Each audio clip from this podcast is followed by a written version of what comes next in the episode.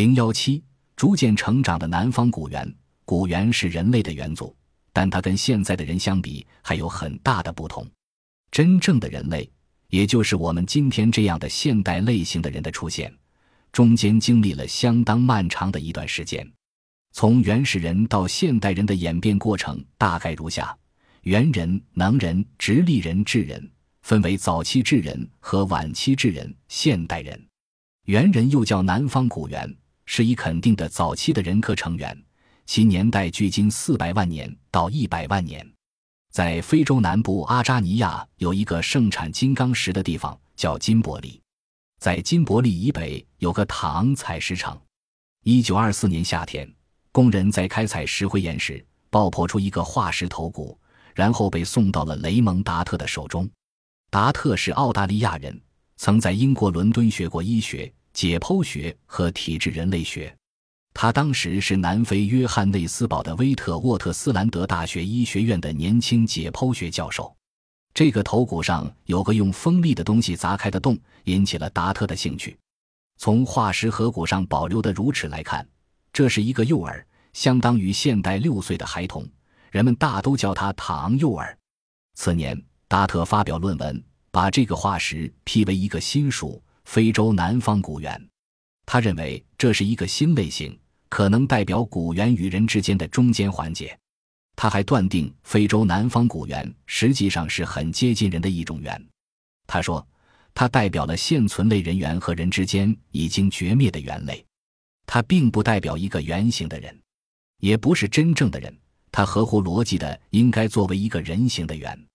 他根据唐幼儿头骨上的一些特点，认为南猿具有直立行走的能力。达特的观点发表在《自然》杂志上，就像早期出现的其他新观点一样，此论一出即遭到很多人的非难和嘲笑。英国解剖学界和人类学界的许多权威都对此持反对态度，认为这个化石不过是一种猿类化石罢了。这些人之中有两个还是达特的老师，研究北京人的史密斯和卷人鼠人丑闻的祭司。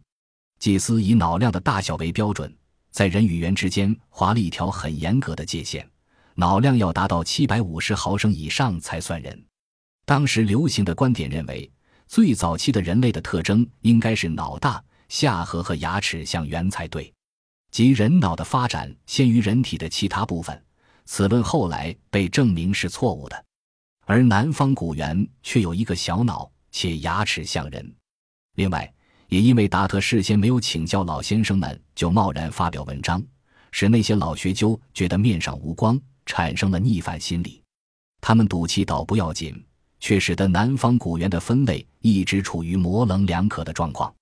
不仅南猿在科学上得不到承认，在社会上，人们也跟着攻击达特和南猿，甚至游乐场的艺人还以南猿为蓝本，编出笑话来取悦听众。伦敦晨报上也以南猿为题材，写讽刺小品来挖苦达特。人们用种种手段极尽能事来打击达特和南猿。以后的十多年里。人们的注意力被在我国发现的周口店北京人化石所吸引，南方古猿化石便被束之高阁，无人理会。古语道：“知音难觅”，而罗伯特·布鲁姆真可谓达特的知音。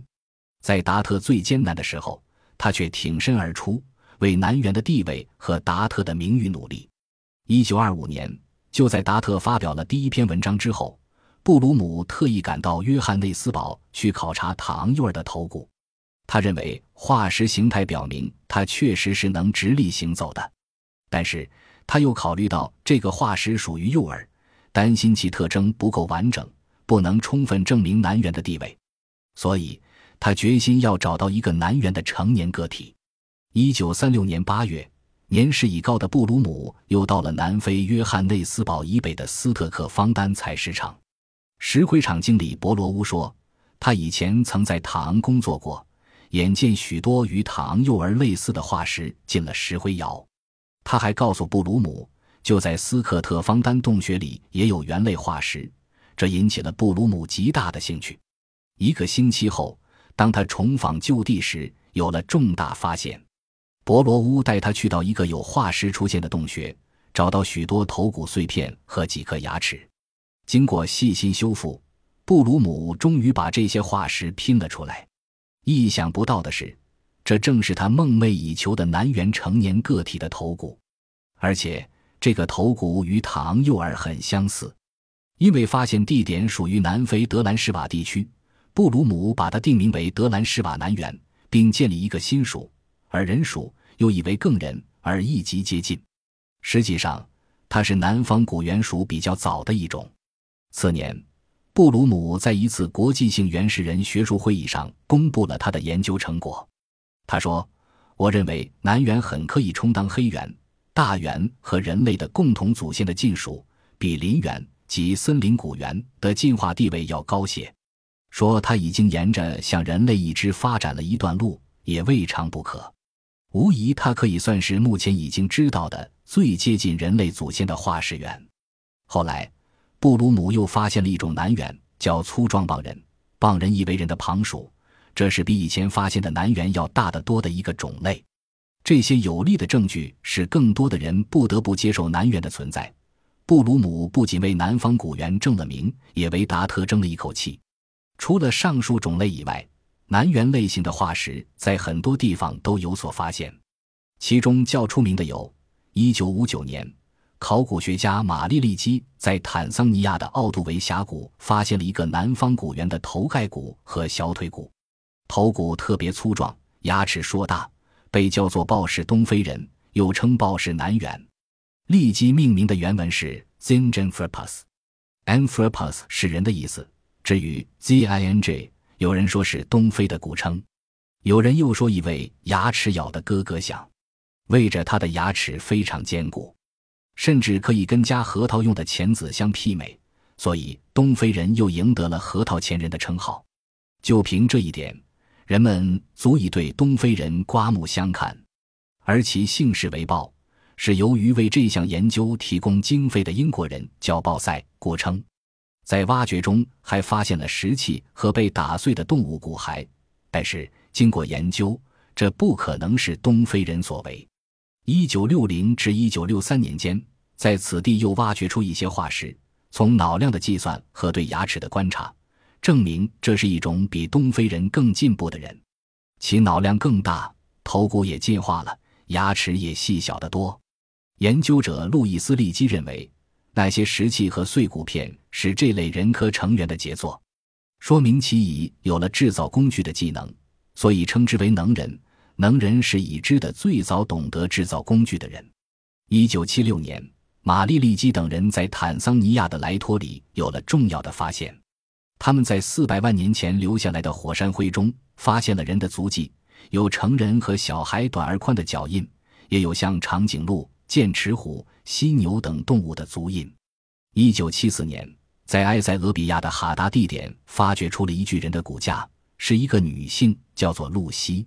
经过对化石的研究，发现露西尽管还没脱离树居生活，但是她已能直立行走了。第二年，在哈达地点发现了人类的第一个家庭，大约有十三个人可能因自然灾害被埋葬在一起，形成一个天然的坟墓。从化石看来，十三人中男女老幼都有。想象得出，当初这些人生活在一起，通过分工合作，有的采集，有的捕猎，然后大家围坐在一个地方，共同分享食物。一旦遇到敌人侵袭，他们也是群策群力，一致对外，生活在这个大家庭里，其乐融融。不幸的是，突然有一天，灾难降临到了他们的头上。就在他们猛然沉睡的时候，山洪爆发，洪水像野兽一样，不分青红皂白，肆意吞噬着他所走过的任何地方。